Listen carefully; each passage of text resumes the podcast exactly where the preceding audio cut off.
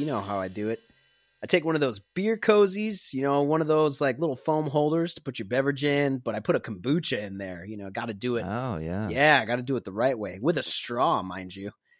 Gingerade, my bro, so delish. Then I just walk around in my designer cutoff shorts and my used Crocs that I found at a thrift store. One dollar. Steal of a deal. And then, yeah, dude, you got it. And then I just walk around and I get as many free samples as I can before they kick me out. I never actually buy anything. You know what I mean? nice. Well, that sounds like a lot of fun. Now, is that flannel over flannel? And a follow up question to that is a long sleeve flannel underneath a short sleeve flannel. Wouldn't have it any other way, man. You got to have the short over the top. Has to be. I don't see how it could be any other way, honestly. And not only that, but it has to be unbuttoned. And if you didn't hear me, I've been rocking one of those sweet skull caps, bro. It's got Chuck Norris on it. Super dope. Oh my god. Well, you're gonna have to send me some pics of your new digs because I am liking that fucking unique style. And anyway, how long are you usually able to walk around and get free samples before they actually kick you out?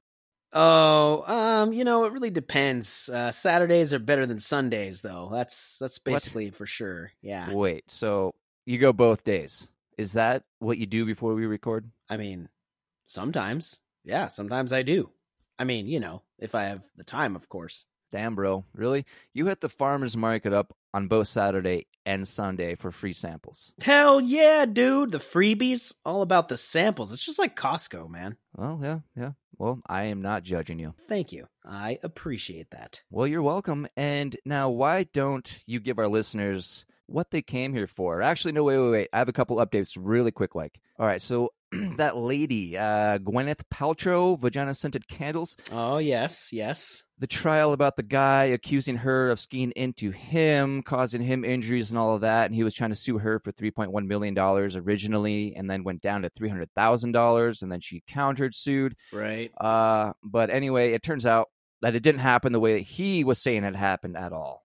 And logistically, it couldn't have occurred the way he said it did. So Miss Paltroni won the suit, and the dude, Sanderson, well, he looks like a fool. And, uh, Miss Gwendolyn Paltroni was awarded the amount that she requested, and it was either an act of compassion for the dude and a show that it wasn't about the money for her, or it was an extremely passive aggressive move. She only asked for $1. Yeah, you know, I caught the headline and I was checking it out. And uh, yeah, I was surprised, but at the same time, I feel like I would have felt worse about it if she had been like, "All right, now you're going to give me all your money." I would have been like, "What a piece of shit." You know what I mean? True. I guess you'd have your opinion either way it went. yeah, totally. know? Totally. I think uh, just to ask for a dollar in all of this is just a big slap in the face, but at the same time, is it or is it just like, "Hey man, look, I just want a dollar and I'll give that to a charity." You know? yeah, I'll spend it on some of my goop. you know? Yeah. So on her way out of the courtroom, she passed by Sanderson and she put her hand on the sh- on his shoulder and she said, "I wish you well." And then just walked out with a smile on her face to go back to work selling her candles. Yeah, I did hear about that and the guy almost in like a tone of conceding victory to her was like, "Thank you, dear."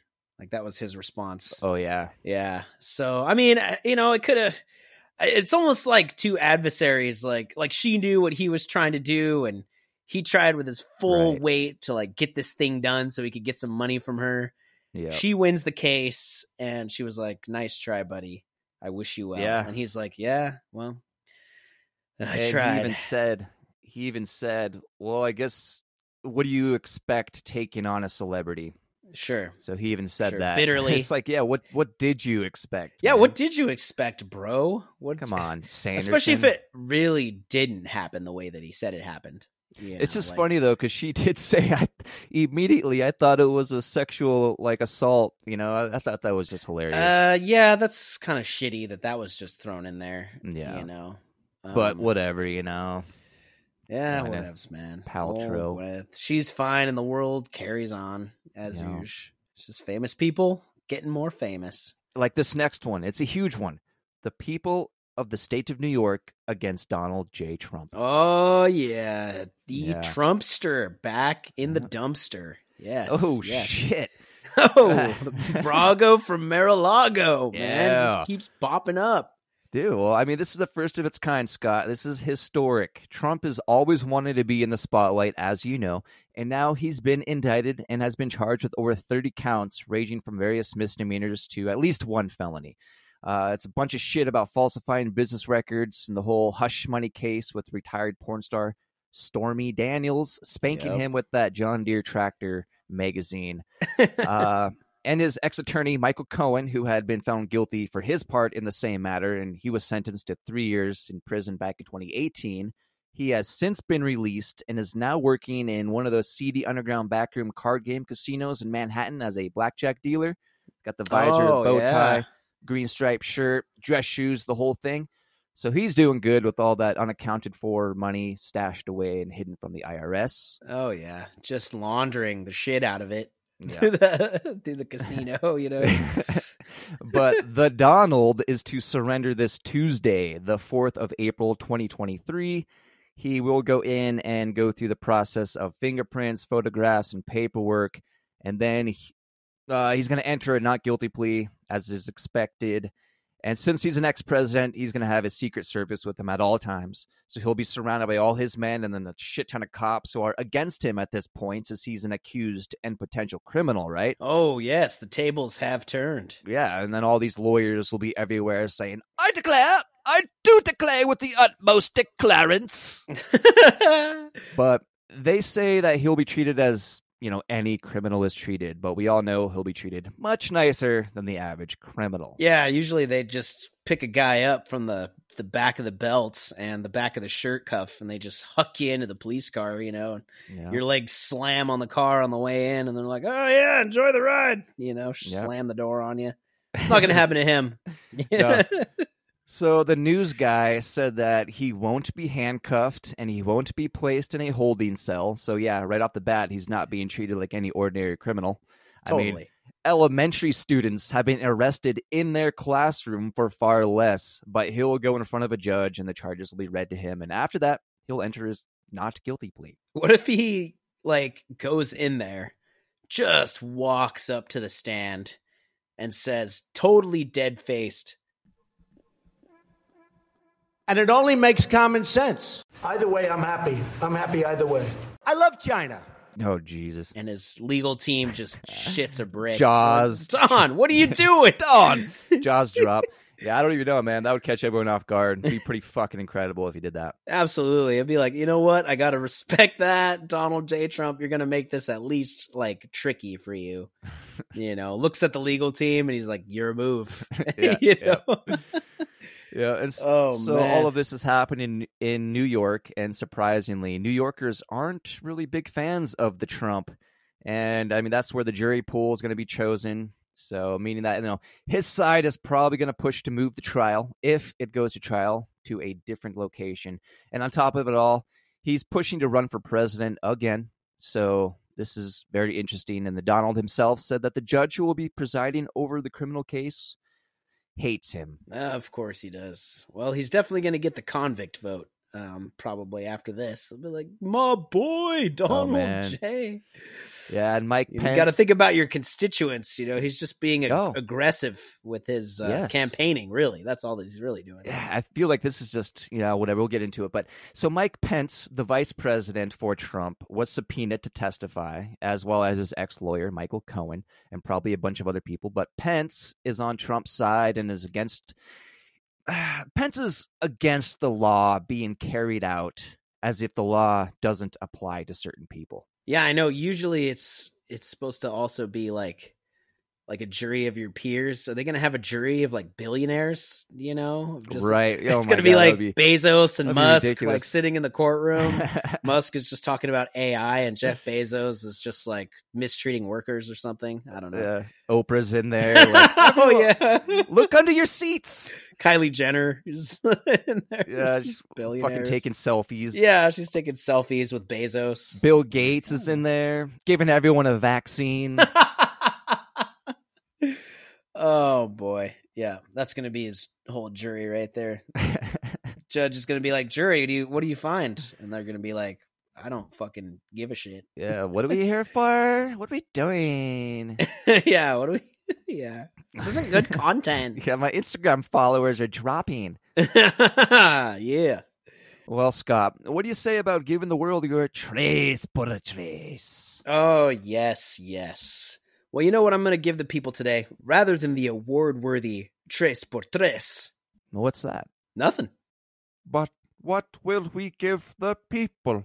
I'm going to give them a little update on the Bryan Kohberger case. So, you know, quash the fears and all that. Oh, okay. Good, good call, man. It's been a while since we've talked about him. Totally, totally.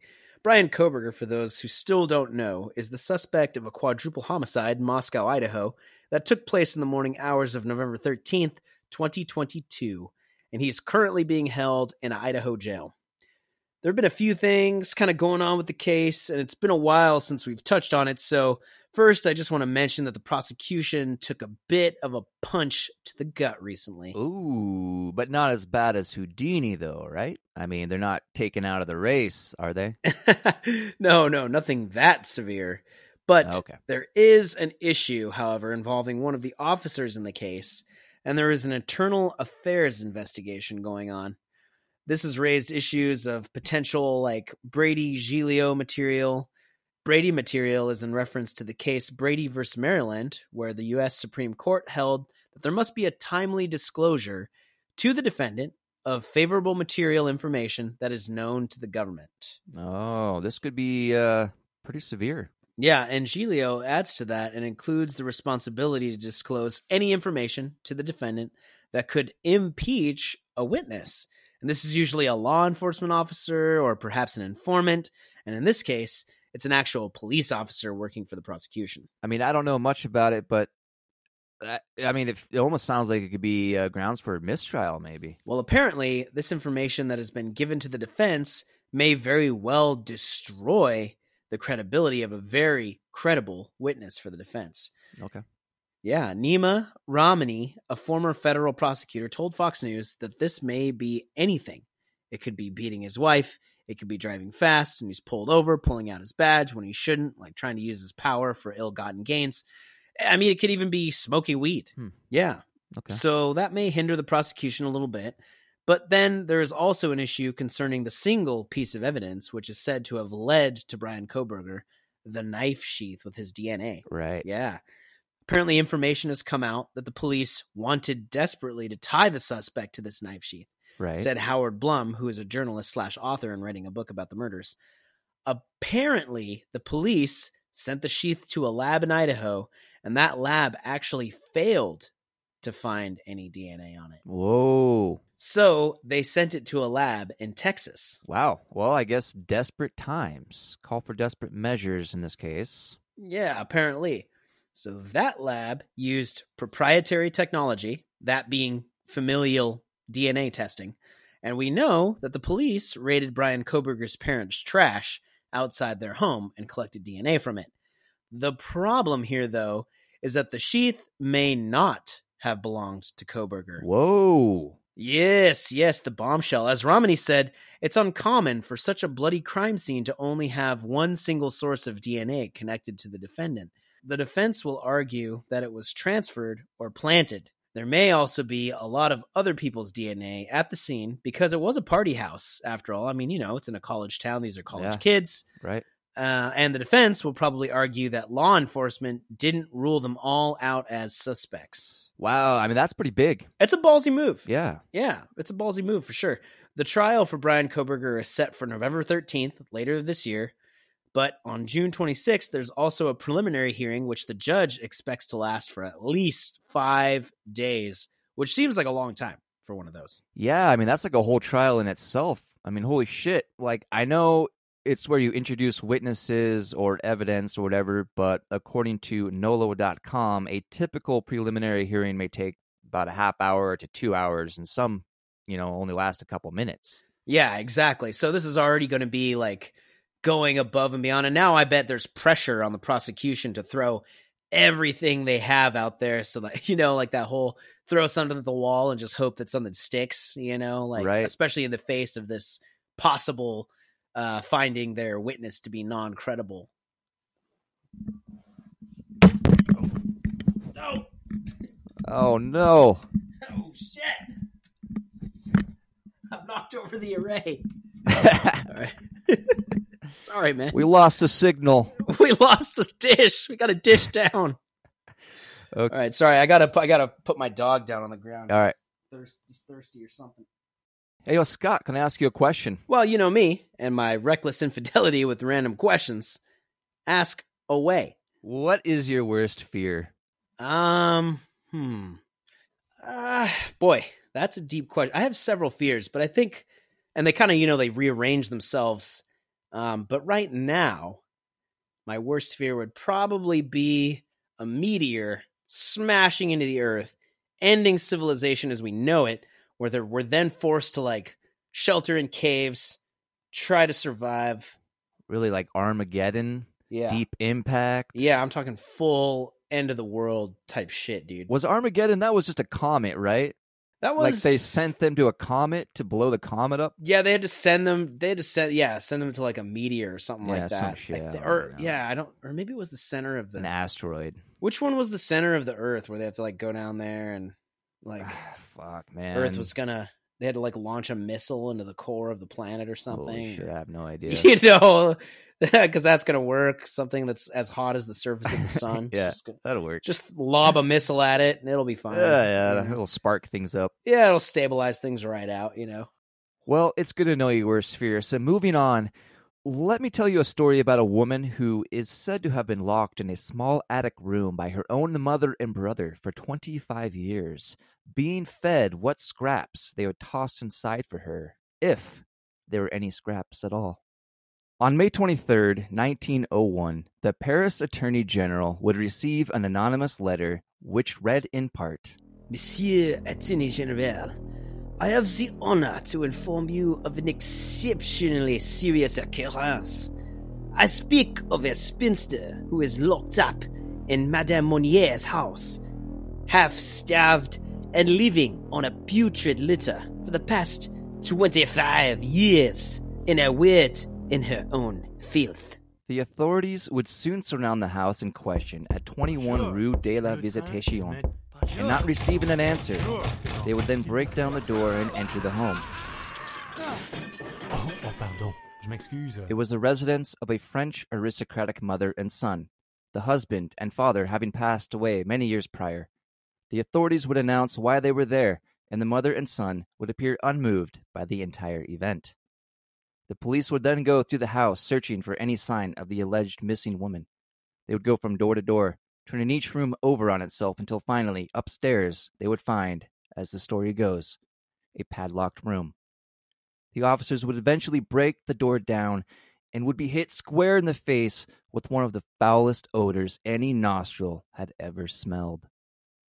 Once the men could gather their senses, they would notice an extremely malnourished woman, basically flesh and bone, huddled on a disgustingly soiled bed in a corner. She squinted at what light had crept into the dark room. She was as much in shock of them as they were of her. The mother, aging and frail, and the brother were arrested and brought to the jailhouse. This is when facts about the missing woman would come to light, shall we say. Like what you did there. Wow, that is extreme. I mean, just on a soiled mattress in a dark room. It's not good. The police were privy to the fact that some 25 years earlier, the daughter of the Monnier family had gone missing. The mother and son would all but fake the daughter's death, even mourning her in public. They would continue to go on with their lives, harboring a giant secret for the next 25 years. Wow, 25 years. Like that's that's insane. Keeping that going for 25 years. Oof. Quarter of a century. So so gnarly. Yeah, so gnarly, dude. So, who were the Monniers? The Monniers were French socialites, wealthy citizens who took their public image to be of the utmost importance. They lived in a very large three story home, some would call it a mansion, with an attic, and employed a handful of housemaids. They also owned another home in the countryside and had multiple other properties which they rented out. Charles and Louise Monnier were a conservative bourgeois family of noble origins. Charles was an academic and became the dean of the University of Poitiers. And the family was known for their charitable works and generous contributions, even receiving awards and recognition for those contributions. One of which was the Committee of Good Works, which was given to people who displayed the highest of virtues. Jeez. Oh man. So like definitely one of those families that cares too much about how they're coming off, you know. So they they must have had some kind of social reason for locking this woman away. So Louise was the typical aristocratic housewife who basically stayed home and did whatever such a woman of leisure would do in the mid to late 19th century, while the rest of the women worked alongside men at various capacities. Fuck, who knows? With all those housemaids there, what is there for her to do besides lay in bed all day and like drink herself to sleep? Like literally. Everything's taken care of, you know? Right. So she was said to be a very difficult woman to live with and had a very domineering disposition over those she was said to love. She was always high strung, nervous, and just outright miserly. Just a horrible personality to be around, I'll bet. I'm sure we've all met, you know, one or more of those types of people in our lives, unfortunately. Well, I think we all know a Kathy Bates somewhere. We all met one of those in our lives. yeah, totally. So Louise was a very bad mother, which was testified to later in court. It was told how she would complain that her children ate too much food, and so she started feeding the bread that was meant for their dog to the children instead of wholesome boeuf bourguignon and salmon and papillote. Wow, I wish I ate that well. I mean, not the obviously the dog bread, but salmon and papillote and the boeuf. You know, love me some boeuf, dude. I don't know about you. But bro, did you know you heard like these bodybuilders these days are eating dog food because of the high protein content? Ugh, gross. I mean, I know it was kind of a trend a few years back that some bodybuilders yeah. would buy uh, breast milk oh, yeah, because yeah. of all of the uh, vitamins and like Yep. Yeah, dude. So I would not put it past a bodybuilder to Yeah, eat some random ass shit. So sure. now they're just opening cans like old Popeye doing the spinach thing. Ew. But now they're just fucking whipping up cans of dog food and just on some pedigree, you know. Oh, Like, man. oh, I got the tiny steak tips. All Ugh. right. But this isn't to say that the family didn't have money to afford food. On the contrary, the Monnier family was certainly wealthy and could afford all the food that they wanted, yet Louise was just reluctant to feed them the bare minimum of sustenance. Fucking miserly, bro. Yes. And what does misery love? Uh, company? Misery loves company. She also had terrible hygiene and would wear the same clothes for weeks on end. Okay. Marcel Monnier would be born to the fun and exciting couple in 1848 and would go on to become a lawyer and work in local government. He would marry a Spanish woman who was said to be, quote unquote, of noble birth. Oh, lucky, lucky. So they lived in a townhouse across the street from the family home. Uh, he was said to be a very respectable character. He was learned and held an equally respectable position working for the community. And later, Scott, it would be found that he was a bit of a coprophiliac. Coprophiliac. Now, I don't think that's a kind of wine, so you're gonna have to tell me what that is. Well, let me continue. Okay. In one telling of the story, it is said that he preferred to take his dookies in a bedpan rather than in the toilet, like a civilized Frenchman. And one day, after taking such dookie in a bedpan, he took that bedpan into the living room area where his daughter and his wife sat doing what they were doing, probably knitting or reading tarot cards or something. Yeah, totally. But Marcel came in and set the bedpan down and proceeded to close all the windows so that they could better appreciate the smell. Ew. I'm really sad that I asked what it was, because I can definitely see where this is going. Yeah, you know who else was into coprophilia? Honestly, I don't, bro. Adolf Hitler. Oh. And this isn't a personal assail against the world's most hated Nazi. It was just, it was apparently well documented. In fact, Dr. Walter Langer, a psychologist from Harvard, wrote a book called A Psychological Analysis of Adolf Hitler, His Life and Legend, which was published in 1943. And the CIA actually hired him to gather all this intel from everybody about Hitler, and then he wrote a report, and that book is the report.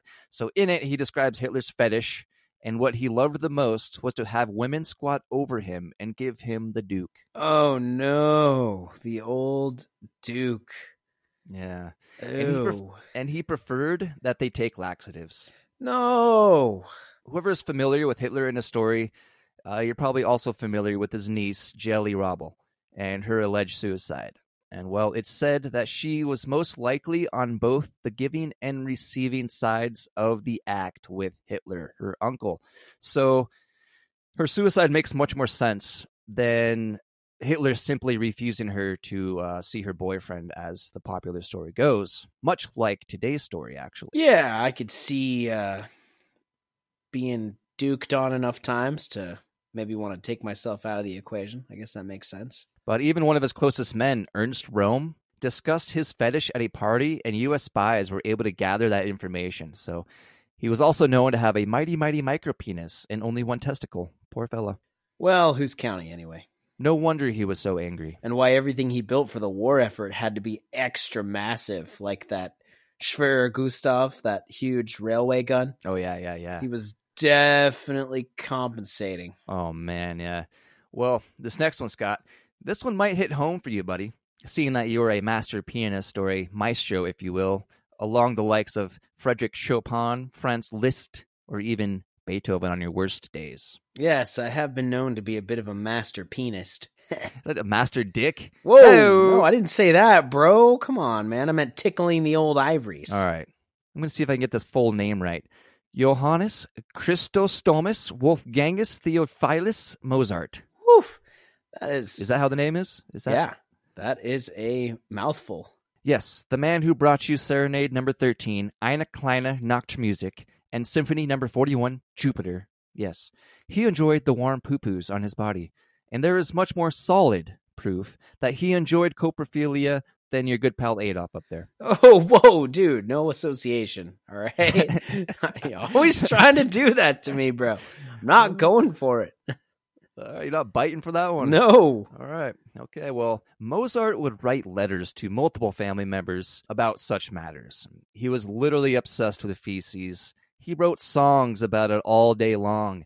But there have been roughly 40 letters compiled which mention feces in one way or another. And these letters are an exchange between Mozart and two of his friends, one male and one female, but mostly between him and his very close family. So there's one he wrote to a male friend, another he wrote to a female friend, one he wrote to his mother and sister together, one only to his mother.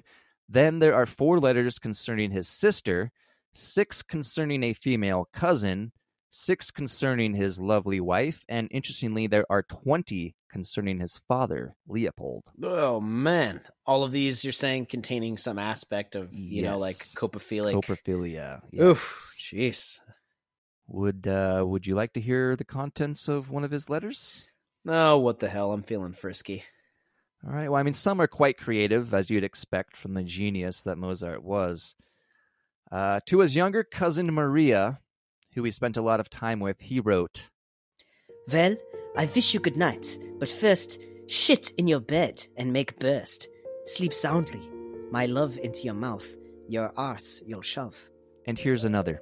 Indeed, you let it all out. You expose yourself. You let yourself be heard. You give me notice. You declare yourself. You indicate to me. You bring me the news. You announce unto me. You state in broad daylight you demand. You desire. You wish. You want. You like. You command that I, too, should could send you my portrait. Eh bien, I shall malfail it for sure. Oui, by the love of my skin, I shit on your nose so it runs down your chin. Well, it's crazy you got that audio, man. It's I know that's That's survived. like totally how he sounded. It yeah. survived a long time. It's uh, That's wild. the grooves are definitely smoothing out by this point. yeah. Anyway, yeah, so Mozart liked rim jobs too, both giving and receiving, of course. And yeah, so he ate a bunch of poop. Wow. Real man's man. Well, that's pretty incredible. And now I'm starting to wonder if the tonsillitis that he would suffer from throughout most of his life was caused by fecal matter, you know? That's a good fucking point because, yeah, he would get tonsillitis a lot all throughout his life and up until his death. And I mean, it said that he died from something called Schönlein Henoch syndrome, and that can be caused by hepatitis. And as you know, all the hepatitises can be transferred through feces, but most commonly hepatitis A. Everyone knows that. Yeah, so he's like playing piano. He's got his ink and quill out there, and then he's also dipping in into some shit, you know, like while he's writing these symphonies and giving it a couple licks, and just like, oh yes, flavor of the day. Yep, just kills him eventually. And his work, he worked himself to death. Well, yeah, because he was eating shit at the same time. Marcel was also domineered by Louise, and the extent of her psychological abuse and brainwashing on him would be evident later on, although he was treated much more fairly than poor Blanche. On March 1st, 1849, Blanche Monnier would be born to the well respected and anything but jovial parents. She would be raised as any bourgeois daughter would be. Blanche would grow to be a notably beautiful woman and was renowned for her beautiful looks. She enjoyed attending parties and socializing, and was certainly on the radar of many a suitor. Everyone described her as being very gentle and good natured. Through her teen years, she took an interest in religion, naturally, and studied at the Christian Union and was hoping to become a nun, naturally. That is, until she started to have mystical experiences, which pretty much kept her confined to her bedroom, where she would also start fasting. She would also suffer from anorexia, and of course, as many girl teens do, she would argue with her mother almost incessantly about everything under the sun. Their relationship would be tumultuous, to say the least, and it seemed that they could not meet eye to eye on most things, if any at all. So pretty much, she'd probably just do whatever her mother told her not to do, and wouldn't do all the things her mother wanted her to. I mean, I think most of us have probably gone through, you know, similar phase Oh, with our parents. Fuck, man, don't even get me started. Bruh, I hear ya. It was during this time that she is said to have gotten ill, and as we know now, she was suffering from mental health issues. Things seem to have cleared up over time, though, and her mother was no less controlling and domineering. Louise would demand that Blanche find a husband, a husband that she liked. It didn't matter if Blanche liked the man. If Mother didn't like the man, then the man was to be told off and to never speak to Blanche again. By 1876, Blanche, being about 27 years old and was still unmarried, was desperately trying to find a decent man to take her away from her overbearing mother. And soon, Blanche would meet an older man who was a local lawyer, much like her own brother Marcel. Everything seemed to finally be working out for poor Blanche, who only wanted to get away from the family home and live a wonderfully happy life with the well to do lawyer. And the two could start their own family and live happily ever after. Unfortunately, Louise did not see this man as a viable suitor for her daughter and told Blanche that she would not be marrying a penniless lawyer, as she called him, and now demanded that she rid of this wretched bottom feeder of a man. But it really wasn't about the man being a penniless lawyer as much as it was him being of a lower class of citizen. Fuck. Well, we all know what that's like, don't we? Kicked to the curb and sat out for Sunday's lunch. Yep. So this man wasn't from a noble or prominent family like the Monniers, and therefore wasn't seen as being worthy of having her daughter's hand. But Blanche wouldn't budge. As it's told, Louise would at first demand that Blanche end the relationship with her potential husband, but Blanche wouldn't relent. It's said that Louise would then start to beg Blanche to rethink her decision and leave the man, and still, Blanche refused. The arguments would only escalate, which pushed Louise to do the one thing that she knew would work.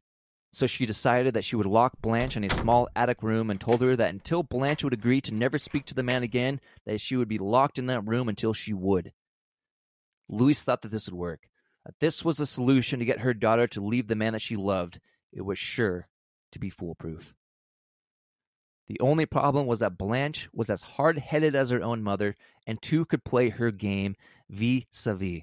So where's the dad in all of this? That's my question. Like, is he paying? Is he playing an active part in this, or does he not give a shit, or is he just like, yeah, let's, you know, like, wh- what's he up to?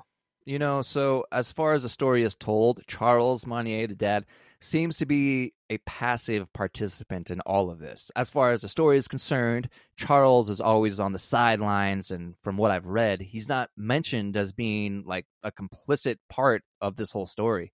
And it kind of raises questions because Louise is said to have locked Blanche in this small room in 1876, and Charles would die in 1882, six years later. Exactly. So my question is, did he not know what was going on for those roughly six years? I'd say he did. That would be absurd to think he wouldn't have known what was going on. Yeah, I mean, there's no way. So he had to be partly responsible, but you know, if he died six years later, maybe there was some kind of failing health, and he was just like, I can't even deal with all this shit right now. Right. So I think he was just passive in the situation. Like Louise was that terrifying and domineering of a woman that he just kind of stepped back and didn't, you know, get himself involved. That's what I think his role was.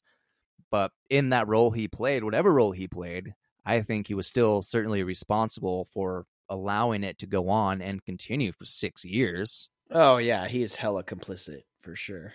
And seeing that Louise was the mother of the household and was in charge of the daily goings on, she saw to it that Marcel would follow her obediently, as she so desired Blanche to do. The family also had housemaids, many of them, who were ordered to keep silent about the captivity of Blanche. They were told to not speak to her and essentially forget that she was locked up in that upstairs room. But of course, over time, people started to notice that Blanche wasn't keeping up appearances. Friends of Blanche hadn't seen her in weeks, which turned into months, which turned into years. As stated, Charles Monnier would die in 1882, according to their family tree, leaving Louise and Marcel to look after the mansion with their various housemaids, and poor Blanche locked away upstairs, the very top of the house, in the attic. Louise and Marcel would put on an act essentially faking Blanche's disappearance and assumed death and they would even be seen in mourning of the deceased socialite who had so much ahead of her in her life. So you have the son that's just going along with the crazy ass mom. Dad's not in the picture anymore. And just like so hard headed that they just like manufactured this terrible lie, you know, and told everyone that she was dead. Meanwhile, she's in the fucking attic, just, you know. Like rotting away. Yeah. For a while, there was attention being given to the missing woman, but there was no official investigation by authorities into her disappearance, simply because of the family's prominence and their apparent show of sadness and assumption that, you know, their daughter had died. Friends and family came to show their support, and they all seemed to buy into the act. The police had no reason to pursue any investigation and wrote her disappearance off as a death in the family. What about the dude, like the guy that she wanted to marry? I mean, he had to be like distraught. Yeah, I mean, of course he was concerned, but you know, Louise hated the man, so he was the reason why she had to lock her daughter up in the attic in the first place. You know, it was his fault. True, true. Damn him. How dare he? Either she refused to ever exchange words with the man, or, you know, just ignored him altogether, or she told him what she was telling everybody else, you know, that that Blanche was dead, and that was that. End of story. Right? And the guy would actually die in 1885, but Blanche would still be up in the attic, and she'd be there for another 15 or 16 years. That only leaves more questions. But the dad, he's just going along with this shit for six years, going along with the act that his daughter's dead. She's actually locked away in the attic room. I mean, he's for sure in on the whole thing, bro. There's no doubt in my mind that he played a direct role, but since he died early on, he escaped the burden of responsibility. True. And so everyone went about their lives as one would do in late 19th century France. The artistic and literary fields were booming, the Impressionist painters had begun surging, and then the avant garde movement came along, which is simply a French term to imply something ahead of its time or being progressive, if not radical, in the face of the present societal acceptances. Sure, sure. Like the umbrellas. I mean, those things were not catching on for a bit. Or bicycles. Stupid contraptions. Fuck those. Super glue. Ask Jeeves. Jeeves was way ahead of his time. The fork, the post it note. Oh, that's a good one. Snuggies for dogs. Daylight savings time. Oh, yeah. The Ford Pinto. Oh, yeah, that's a good one. Subprime mortgages. Oh, yeah, the Segway. True. The butter stick. It was like a chapstick, but it was larger and butter. Yeah. Fake ponytails. Oh, yeah, those are kind of sweet. The portable standing chin rest. You remember that one. Way ahead of its time. Yep.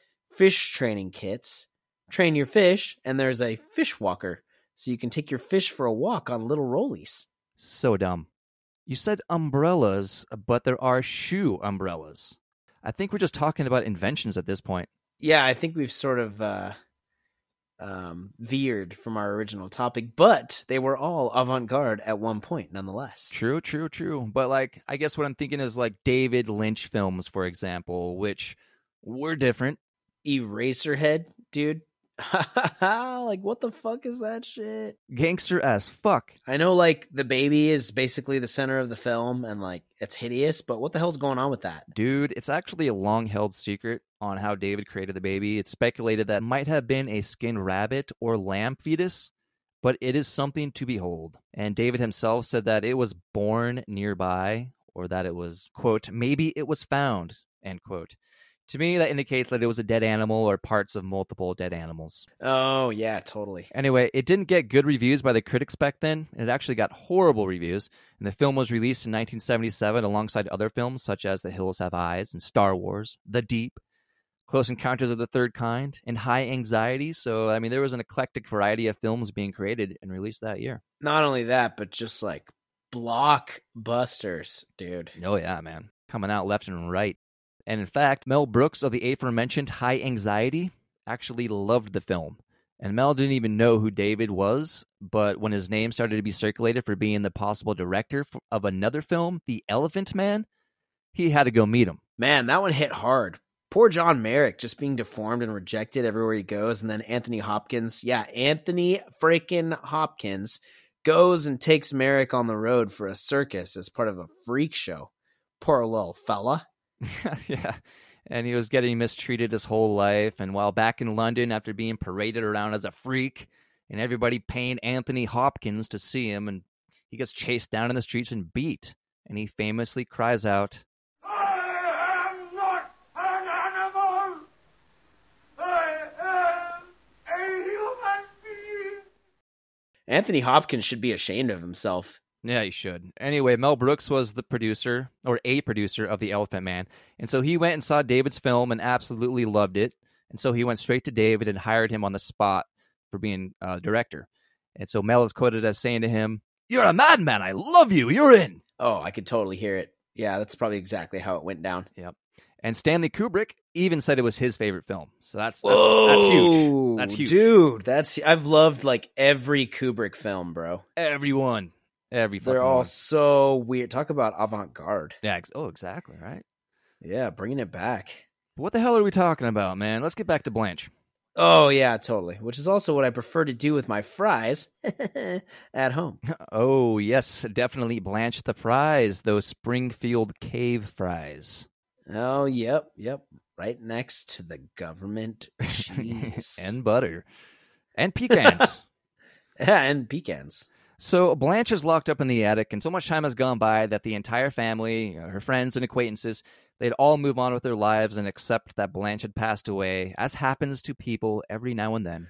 Still kind of strange that one day she was there and then the next day she was just like suspiciously gone. I mean, that had to be like totally weird for some of the family friends that were seeing them more often than other people. I mean, even if someone was kind of sick, unless it was something really serious, you'd still see them from time to time. I mean, yeah, yeah. It seems likely that someone was suspicious of it all. I mean, people had to have known how controlling and demanding Louise was over Blanche. You know, there had to have been obvious signs. People had to have seen that. And, you know, there had to have been some degree of suspicion from someone. Yeah, considering the extent that she's gone by locking her up, you know, I mean, she'd have to be noticeably overbearing. Like, I'm sure everybody knew. And it seems that Charles was basically a cuck. You know what I mean? Yeah, She was yeah. probably doing other dudes and like making him watch. You know, like she was, she controlled the affairs of everything and everyone. So it just seems that he was, he had to be a really submissive guy to this domineering woman. I mean, just look at her. Look at that picture, bro. I wouldn't want to mess around with that.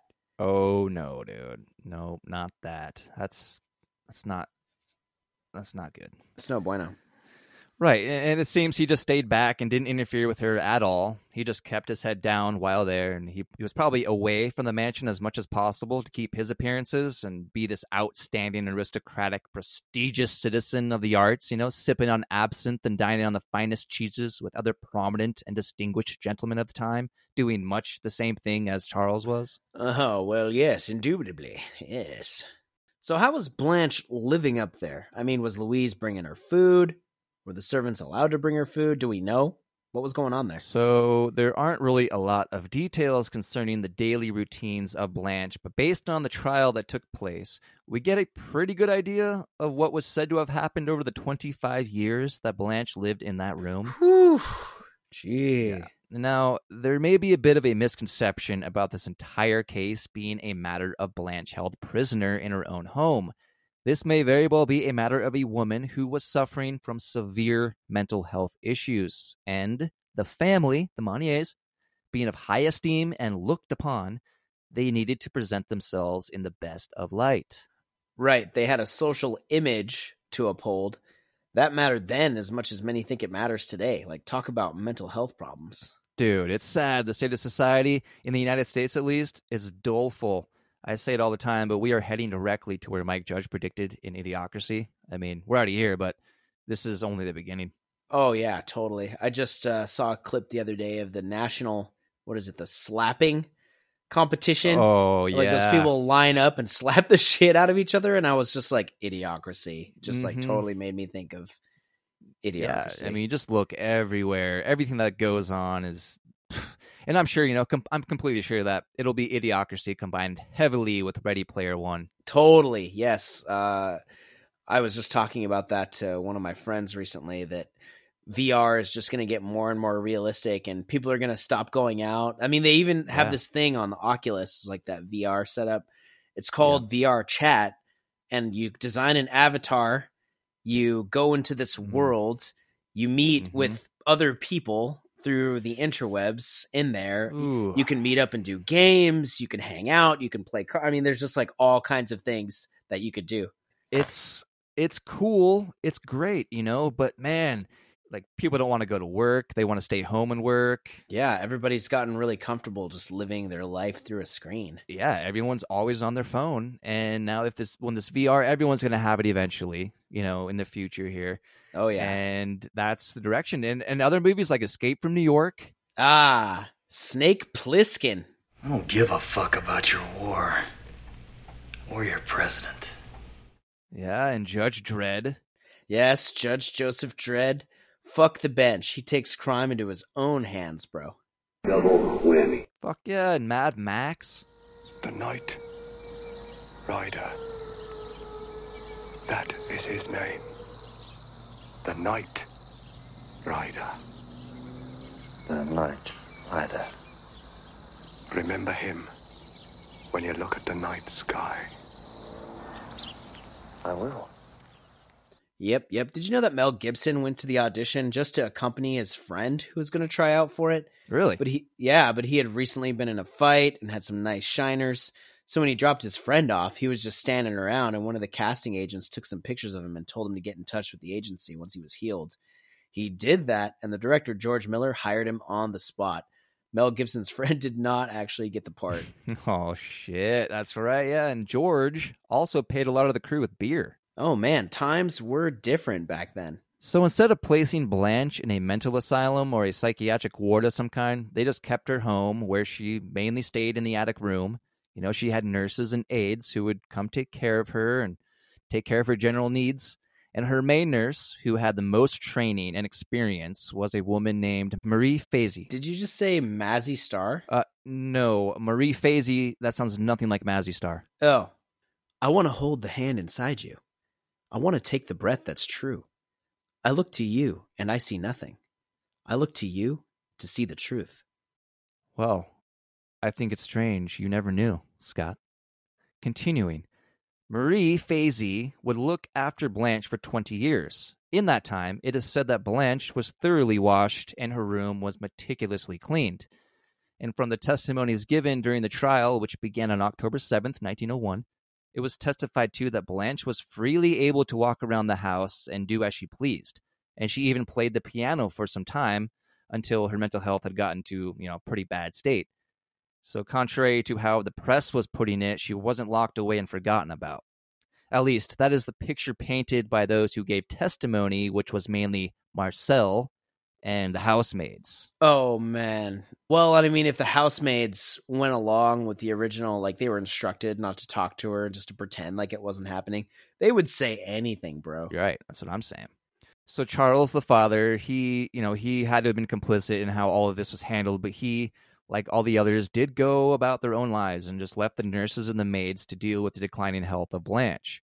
And so when he passed, it only worsened the symptoms that she was suffering from, which is expected.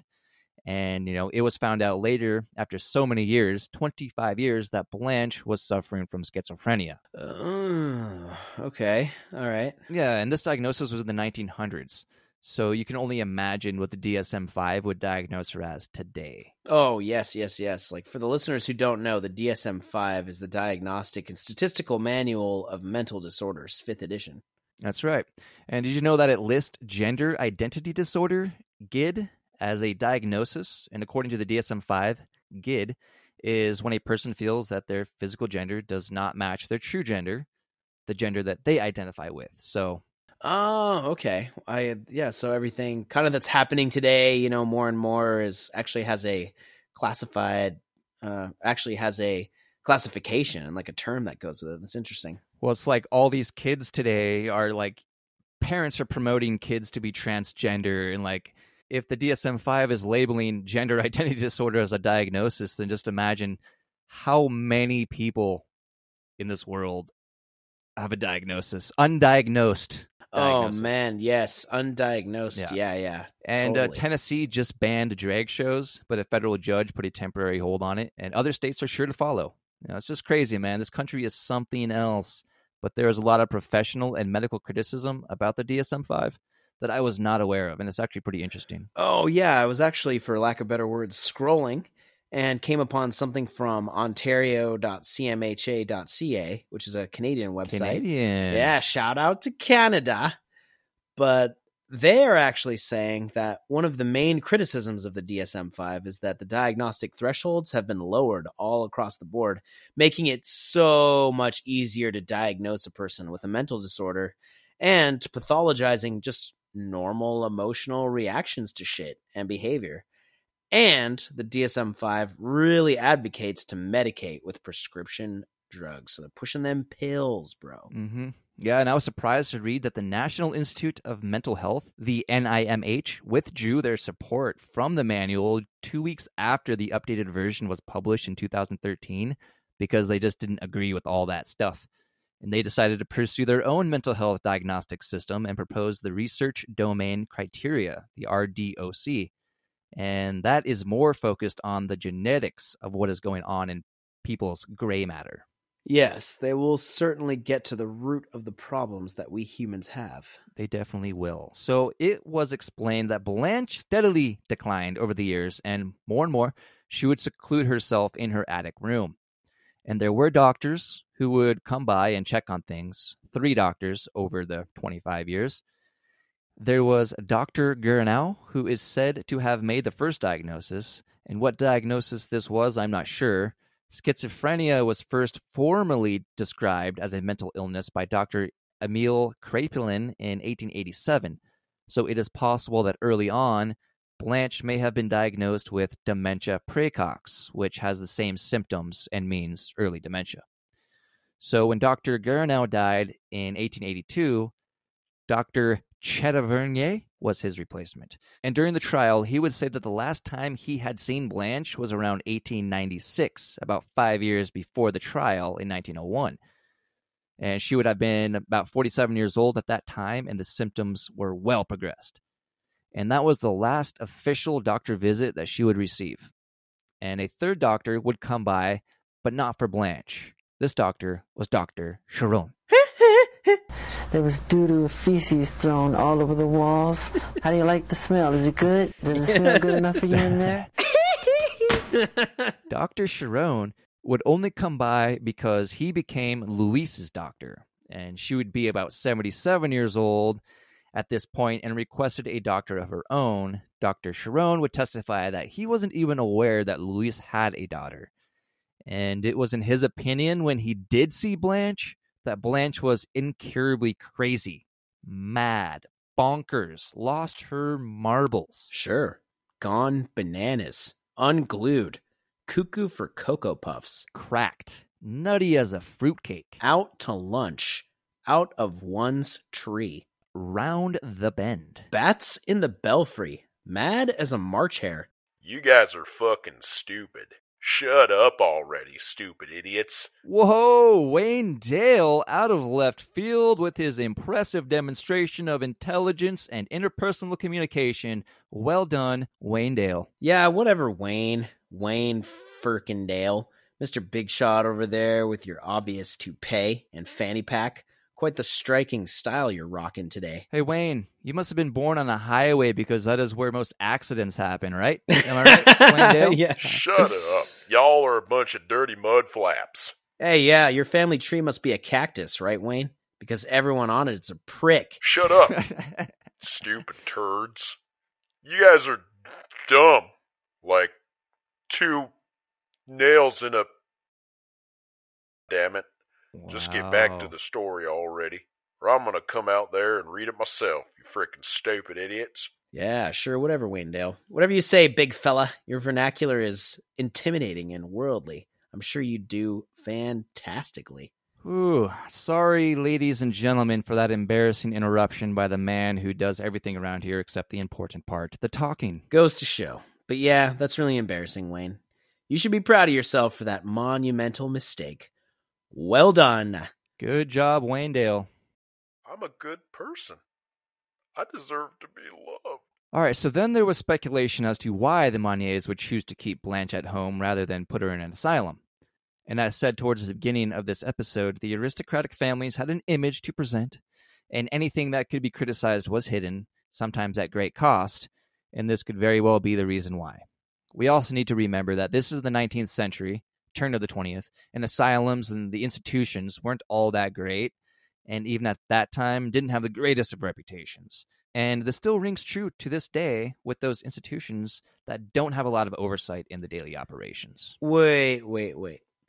Wait just a Zimbabwean bobsledding second, man. So she wasn't actually held captive in the attic to keep her from marrying that penniless sewer trash lawyer guy? Well, it's a complicated situation, Scott. So, Marie Fazy would care primarily for Blanche for 20 years until her own death in 1896. She would live there with them. In fact, Marie would live in the same room as Blanche throughout that entire time. Whoa, holy shit, dude. And she probably died in her bed in that room then, too. Her ghost's probably still in there. Oh, I don't even want to think about it. Oh, dude, most likely. That's not good for schizophrenia, you know. Damn, poor Blanche was already religious. You know, religion and schizophrenia sometimes seem to go a bit hand in hand. So she was dealing with all that madness, and then you have this lady who dies in the same room as her. Now she's alone with the ghost of Mazzy Star, dude. Marie Fazy, but yeah, that's what I was thinking. It would be quite a time in that room. And so when Marie Fazy died, Louise would hire other women to replace her, but they weren't trained to deal with schizophrenic patients and had no experience with being a nurse of any kind. They were just simple housemaids. Must not have checked their LinkedIn's. No, either she skipped reading over their resumes and cover letters or she just didn't care. Not only that, but Louise had them stay in the same room as Blanche. They had to live in the same room and take care of her every need on a daily basis, despite there being plenty of unused bedrooms in this mansion. Each woman who took the position wouldn't last long. There would be a parade of new housemaids coming in and going out who would attempt to care for Blanche and live in the same room, and this would go on for the next five years. Yeah, you know, I put out an ad to have housemaids living in the same room as me, but so far no takers. No takers. What about that that mailman? Is he Hey, is he bro. around there? Does he come around your house anymore? No, he has GID. I mean, so he doesn't come out around your neighborhood. I'm I'm using that right in the middle, right in the middle of everything. Sorry, man. Also, before Charles had died, they were having issues with Blanche being fully nude and standing at the window of her room in full view of the streets below, and she would perform various forms of exhibitionism to the onlookers below. So either lucky them or poor them. Yeah, hard to say after it's already been a few years.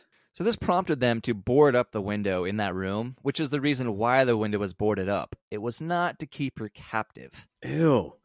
Oh my god, dude. So to live in there with her, all the incontinence, the smells that would be so bad, and on top of it, it's all dark as fuck in there. Creepy sounds, you know, because you know Blanche is up walking around at night in full blown schizophrenia mode. You're trying to, Oh, man. yeah, you're trying to sleep, and Yeah. Ooh. all you hear are these weird little footsteps in the dark. Going over here, stopping. Going over there, stopping. It's silent. Then you start hearing breathing near you. And all sorts of strange shit would happen. Creepy shit, man. No, thank you. Marie Fazy must have had some notable ovaries in her to put up with all that shit on a nightly basis for 20 fucking years. Hell yeah, dude. Gonads aplenty. But Louise herself had all but given up on poor Blanche. She played no active role personally in her daughter's care. She would hire women to take on the role of caretaker. Being elderly herself, it's no wonder that she didn't want to hike up numerous flights of stairs and then down again, you know? Should have installed one of those, like, stairway chairlifts, you know? Oh, sure, sure. I mean, those things are eh, they're kind of dangerous, though. Have you seen the movie Christine? yeah, the stairway chairlift that develops an evil mind of its own, hell bent on killing the elderly who ride it. But it comes on slowly, you know. It gets you, uh, it gets you to trust it first, and then Right. over time, you know, it stops suddenly, causing you to almost fall, but just a little bit. Until one day, dude, one day you ride it up to the top of your 30 stair stairway Oh, because who doesn't have a 30 stair staircase? And bam, suddenly you just get bucked off and you tumble to Oh your death God. all 30 stairs. Yeah. Steven Spielberg, we will sell you the rights to this. Or no, no, no. It should be a Tarantino film. Hell yeah, bro. Or maybe a Tim Burton movie. Or no, dude, Wes Anderson. Ooh, I'm so down to work with Wes Anderson. Wes, contact us. We'll go over the storyline Hit us up, bro. We got material and we're here all the time, like literally all the time. all the time. But she was no less of a miserable person to be around at this point, being old and shit. Oh, And one of these maids had gone to Louise once to request clean linen and a nightgown for Blanche because she was incontinent and shitting everywhere, but Louise flatly refused to give her any. did the maid at least like maybe go get them herself? I hope she did. I'm sure she did. Yeah, yeah. I'm sure. Yeah. Well, she would also receive welcome company. Marcel, her brother, would often visit her. Oh, well, that's nice of him. A lot, actually. Very good of him. What a nice brother. Daily, in fact. Oh, uh, brother of the year. Scott, you remember how he was uh, into coprophilia? Oh, right. Well, it was also found that Blanche was a coprophiliac as well. Oh man. Ay ay ay. I mean, I guess you got her locked up in the attic, you know, all sorts of weird shit's gonna develop, you know? Well, while there is no evidence that they participated together in their shared fetish, but it's interesting that they both developed the same fetish. Yeah, I was just wondering. So I mean I knew we had talked about like there was a stench and incontinence up there in the room. You say Marcel visited her all the time. I'm like, damn, that guy was a soldier putting up with all that smell and whatnot. Eh, it's starting to make a lot more sense now. Yeah, and we can let our minds wonder what happened up in that attic between brother and sister. They were only one year apart, and so to grow up in the same household and uh, I don't know, develop that same fetish, strange. Very strange. But it's said that Marcel would visit Blanche to read her the daily newspapers and talk for a while, you know, gossip and whatnot. So now we get to around the year 1900. Louise's health was now in steady decline and she became sickly. This is when this mysterious note alerting authorities of a woman being held in a room would be delivered to the Paris Attorney General.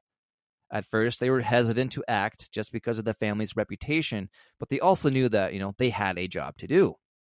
And it's kind of funny. I didn't mention this before, but Louise, when the police, you know, walked up toward the front door, she poked her head out of the window when she noticed them coming and then just kind of sat back and did nothing, all fucking miserly. And, you know, the police knocked and knocked, but she just sat there. And so, you know, police just fucking busted the door down.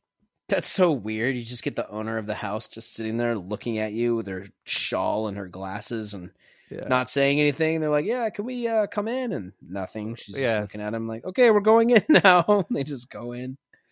So the note came at a time when someone knew that Louise was about to die and could no longer do anything for Blanche, as in hire maids to take care of her.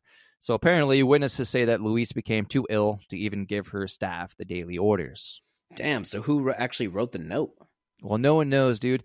It's thought that it was a boyfriend of one of the new maids who was either Juliette Dupois or Eugenie Tabot, and some think it may have been Marcel himself. Oh, okay. So maybe he's just got a little guilty or worried because, you know, at least she's had maids calling on her at the mom's orders and now she's about to die. And he's like, well, we got to get this taken care of, you know? Right. He still has a little little piece of heart. Yeah. What is known is that by the time the authorities had reached Blanche, she was 50 years old and covered with feces and scraps of decomposed food all around her. Her bed was said to be a quote unquote filthy straw mattress that appeared to be caked with excrement, rotten food, and insects of all kinds, which made the mattress their comfortable home.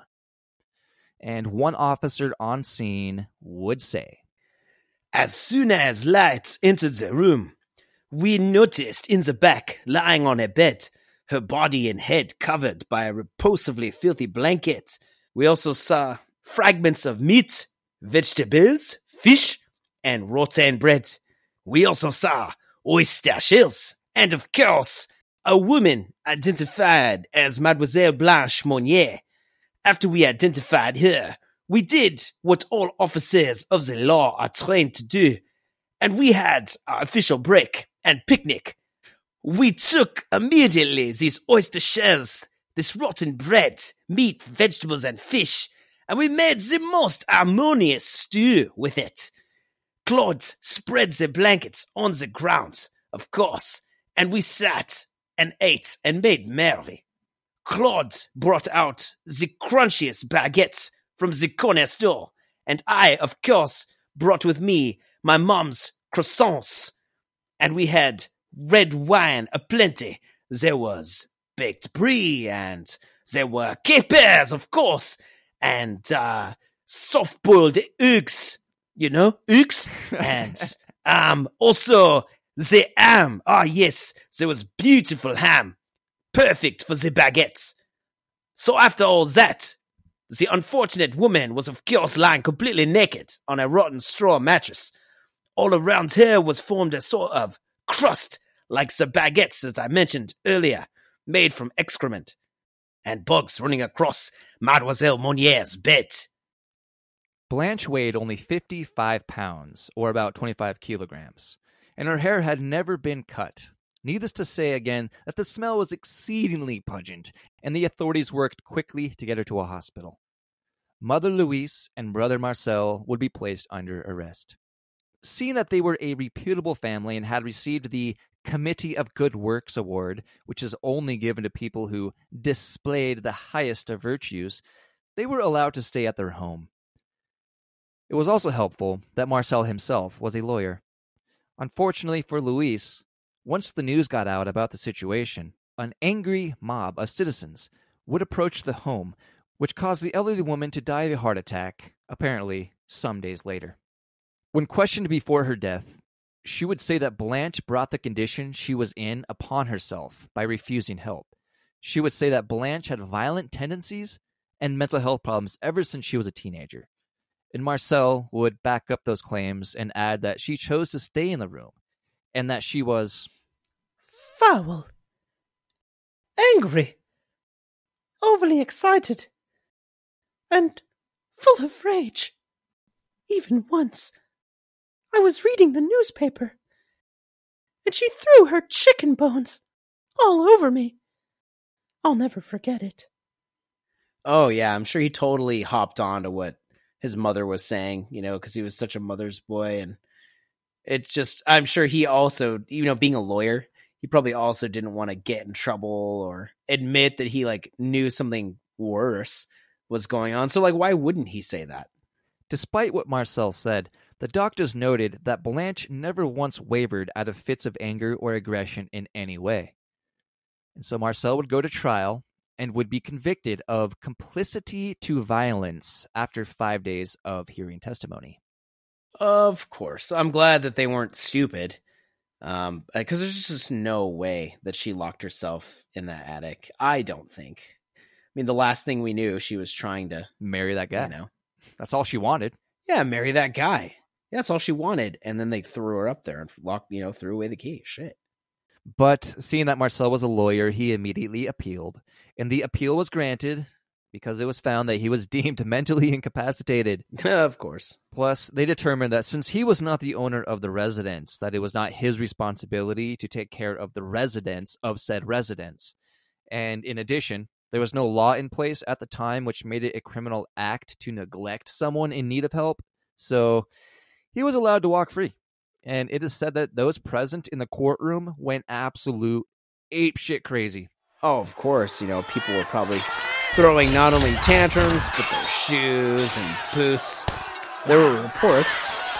Actually, it was the courtroom artist who captured the historical moments. Yes, yes, yes. They were sketching page after page of the chaotic scenes happening in the courtroom live recording. Men and women alike were ripping out their own hair in distressing torment from the ruling. They were even ripping out each other's hair. Pure madness.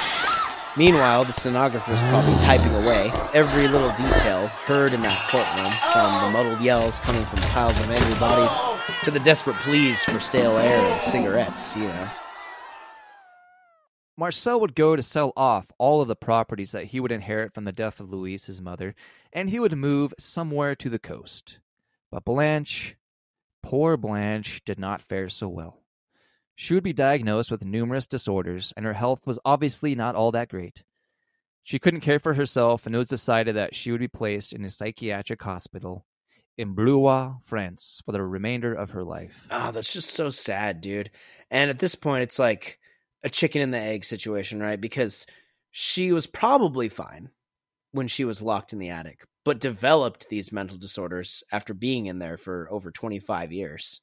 You know? Yeah, man. You'd think you would develop some shit being oh, isolated oh, for in an sure. attic, a dark attic too, at that. For sure. So Blanche Monnier would die on October 13th, 1913, at age 64.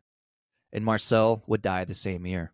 So what do you think, Scott? Do you think that Blanche was held prisoner, or do you think she was kept safe by her very involved and loving mother who only had Blanche's best interest in mind? Or do you think it was an unhealthy combination of the two? I'm going to go fully for she was held prisoner. I don't have a good argument for her being kept safe because the last report they had was her just wanting to marry that dude and she was super young. And then they tossed her in there. And we know how domineering and controlling the mom was. Like other people knew that. True. You know, it wasn't just some kind of rumor or whatever. So I think it was totally the mom just pissed that this girl wouldn't do what she wanted her to do. And she threw her up in the attic because she figured, well, shit, no one's to ask. What we say is the truth. And we have enough power that if we say something to the people around us, they're to believe us. And they did. They did exactly that. Yeah, it all worked out in their favor. And it gets a bit touchy if you consider that there was no law in place at the time that made it illegal to basically do what they did by just, you know, if Blanche was mentally ill and her family was unable to control her and left her to her own devices as she wanted, if that is true, then there really wasn't a crime committed, right? She was right about 25 years old when it began. And then you have the testimony from the housemaids and the brother Marcel, who are the only sources for the information that is available, other than the news outlets who portrayed this story immediately as if it was as heinous as could be. But it's really easy to print this off as being just a sinister tale because people love that shit. People love a shocking story. Just look at the National Enquirer, you know, started in 1926 and is still printing papers. So imagine that you're a reporter at the turn of the century and you're vying for a good story, cha-ching, hot off the presses. Beautiful girl held captive and chained in an attic for 25 years, fed only scraps of food, only barely surviving, and held by none other than her own mother and brother in a sick and twisted real life case of Rapunzel. You know, it'd sell. Yeah, I mean, that's sell for sure. I have to say, if I saw one of those magazines, you know, on the rack at a checkout, I'd you bet your ass I'd be buying that for sure. But who knows? Maybe they did keep her captive against her will and tortured and abused her for 25 years. It wouldn't be the first time that has happened. Take Lydia Gouardo, who was held by her stepfather for around 28 years in France and was able to escape only after he died in 1999. And she was abused the whole time. This next one is a very famous case. Uh, Elizabeth Fritzl. She was held by her dad in Austria for at least 24 years. She was discovered in 2008, and she birthed many children to him. Laura Mongeli was held in Italy for, 20, for 25 years by her father and then her brother, and she was discovered in 2009. Alba Nydia Alvarez was held by her father for 25 plus years in Colombia, and she was discovered in 2009 as well. There are many other cases, of course, but it's the length of time in these cases that is really alarming there. Absolutely. Uh, what a hopeless and just terrible existence for 25 plus years. That's sad to me, dude. So sad. It it it hits, man. And and I'm sure you're aware of the Turpin case, which got worldwide attention media um, back in 2018. And the parents, David Allen Turpin and Louise Anna Turpin, who met at Princeton in West Virginia, but they had 10 children who they starved, beat, strangled, and kept prisoner for a great number of years, something like 28 or 29. And it's a miracle none of them died. Yeah, I think I remember like were those the ones that were kept down in the cellar or something like that and then they'd pop up and I forget how they were discovered. I, I might be mixing it with something else, but you know, they were like I remember they were radical Pentecostal Christians and the dad said that God called on them. And uh yeah, it was not a good situation. Yeah, I'm not sure if they kept him in a cellar or anything. I don't know. I don't know where they kept them, but no, dude. As of 2022, some of the children, the Turpins, brought two new lawsuits against the parents for forcing them to eat their own vomit and told them to commit suicide, which thankfully they did not do. Oh gosh, it's so disgusting. Man, what fucking parent, man? I just don't understand. Same. And then there was or is something like 1.5 million dollars for these children. Um, but there was a court-appointed public guardian who was in charge of all their finances, and apparently they failed to file the annual accounting or some shit, which put all that money up into a cloud. And the children, some of them are well into their 20s and even 30s now, they have not been able to access any of that money as of 2022 because this fucking court-appointed guardian failed to do what the job was. Yeah. Ugh. Man, that's terrible. So is that it? Is that is that it? Uh, I do believe so. Is that it? Yeah. Let's wait for the old thumbs up from uh. Wayne Dale. Can we wrap it up here? I don't even I don't even know what's going on. What is he what's he doing over there? Oh God, What the hell is happening? I don't even know. Hey, Wayne. Hello. Wayne.